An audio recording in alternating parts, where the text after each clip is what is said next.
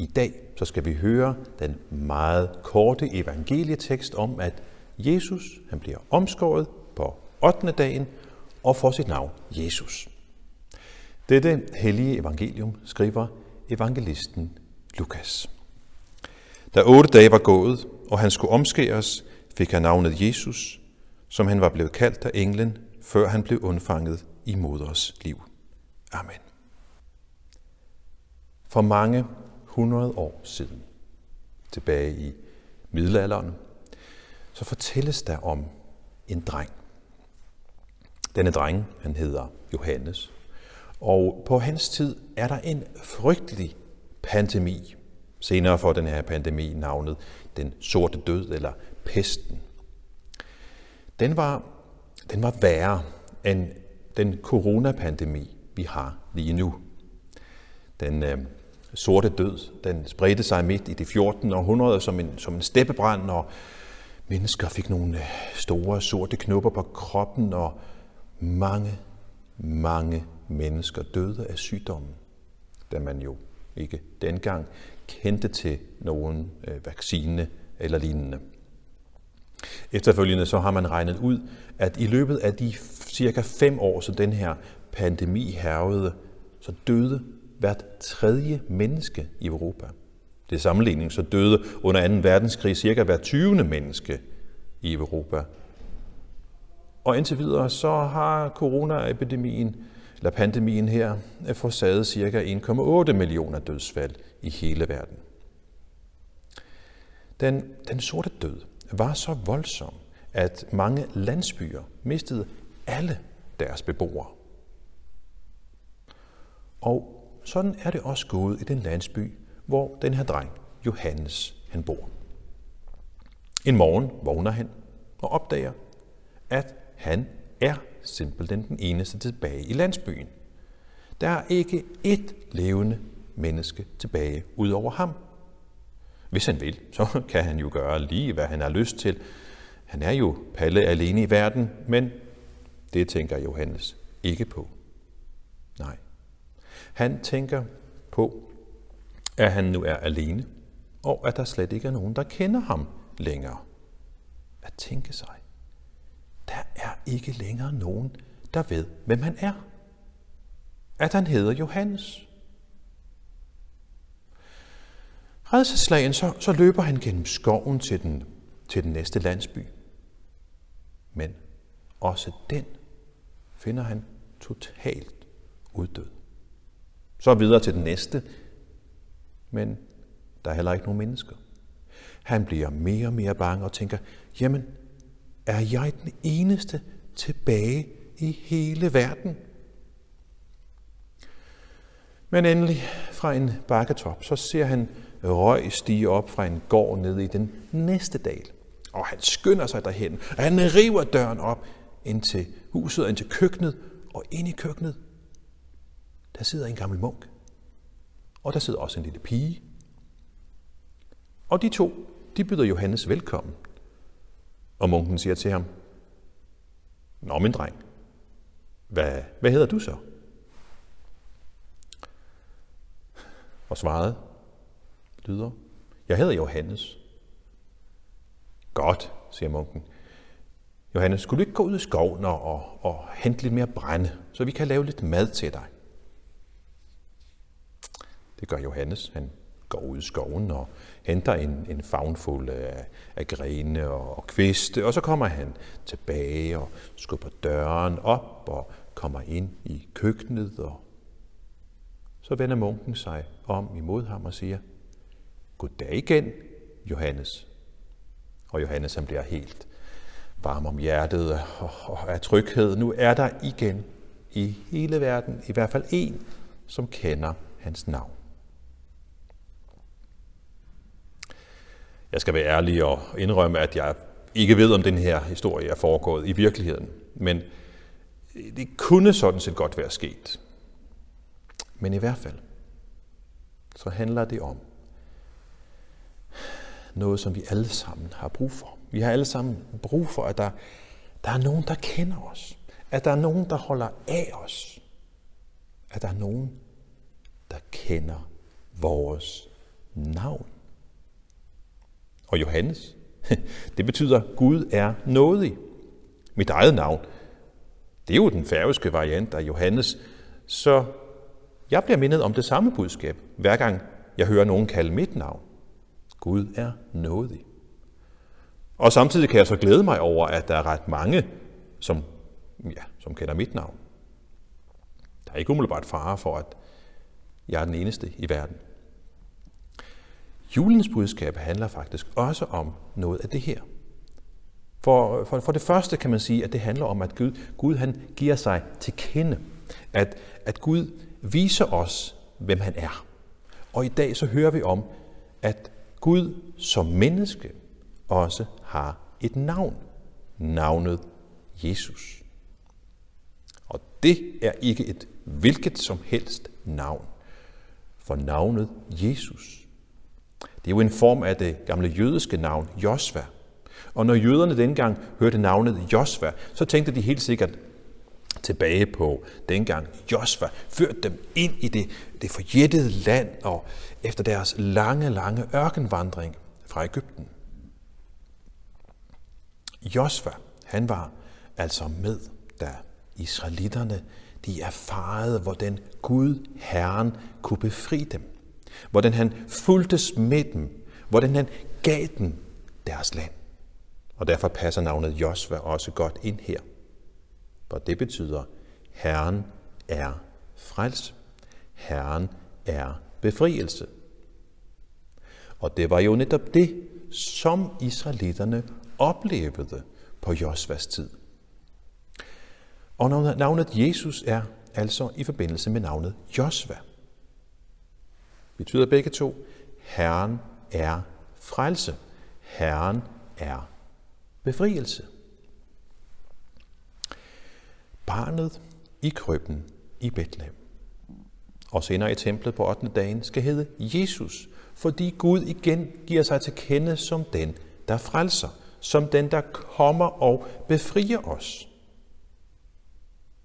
Navnet Jesus var derfor ikke tilfældigt valgt, men det fortæller i sin betydning, hvad den lille drengs livsmission skulle være. At blive verdens frelser, din og min frelser. Og denne frelser kalder også os med navn, fordi han ønsker at være vores frelser. Den lille dreng Johannes, han havde brug for at møde nogen, som, som kendte hans navn. Han havde brug for at være kendt af nogen. Det samme har vi mennesker jo også brug for. At være brug for at være kendt af Jesus. Brug for, ja, vi kan bruge udtrykket, brug for at være venner med Jesus. At, at, at vores navn er på, på Jesu venneliste, hvis vi skal bruge et billede fra det kendte medie, sociale medie Facebook. Jeg, jeg tror, at de fleste af os kender det her sociale netværk, øh, Facebook, de er jo bygget op på den måde, at man har ligesom en, øh, en, en, en profil inde i systemet, og, og så har man en øh, ja, større eller mindre skare af venner. Og de her venner, det får man så ved, at man sender en, en, en, en venneanmodning til dem, som man har, har lyst til at være venner med.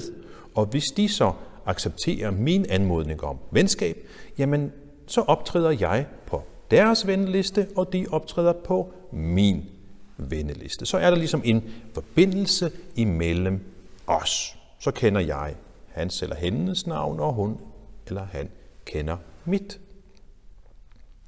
Og hvis vi nu tager det her og overfører det billede og bruger det lidt videre, så kan man sige, at Jesus sender en venskabsanmodning ud til os mennesker. Inviterer os til at være venner. Men vi kan vælge at sige, det vil vi ikke vide noget af. Vi kan vælge at sige, at det kender vi ikke, det navn, som har sendt os en, en venskabsanmodning, som, som inviterer os. Vi ønsker ikke, at han skal kende vores navn. Vi ønsker ikke at, at udvikle et bedre forhold imellem os to. Eller vi kan sige ja. Og sige, jeg vil gerne være venner med dig, Jesus.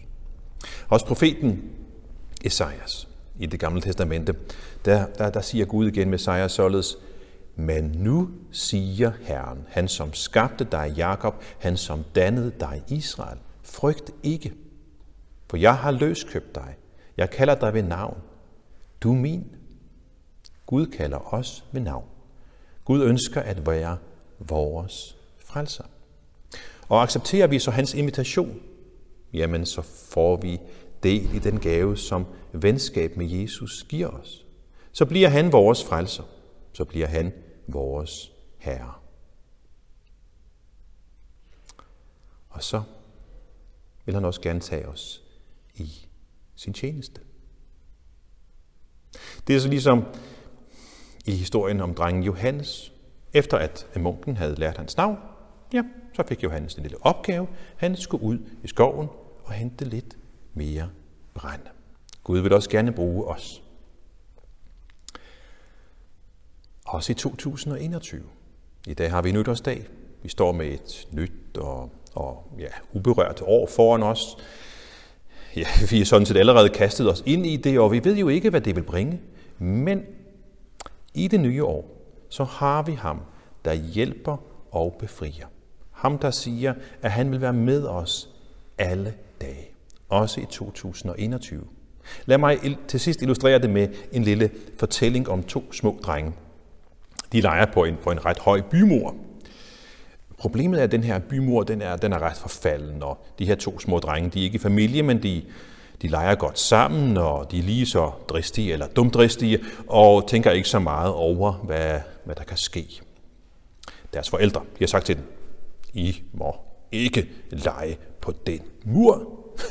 men, men som det plejer at være, så er det gør forbuddet det er jo lige præcis endnu mere interessant at gøre det. Så det gør de. De løber her over nogle gamle murbrokker, og de kravler højere og højere op på den her bymur, og så praler de også over for hinanden. Og så kommer de til et sted på muren, hvor der går sådan en lang revne hele vejen igennem. De standser op. Der er på det her tidspunkt flere meter ned. Og mens de står der, så styrer der muren bag dem sammen. Og nu er de fanget. Oppe på den her mur. De kan hverken komme frem eller tilbage. Og så begynder de at råbe om hjælp. Heldigvis, så kommer en mand, som gerne vil hjælpe dem. Han breder sine arme ud imod dem og siger, spring bare ned, jeg skal nok gribe jer. Men hvad gør drengene nu? De er bange. Men så sker der noget. De her to drenge, de, de, de minder om hinanden. Men de reagerer helt forskelligt på denne her situation.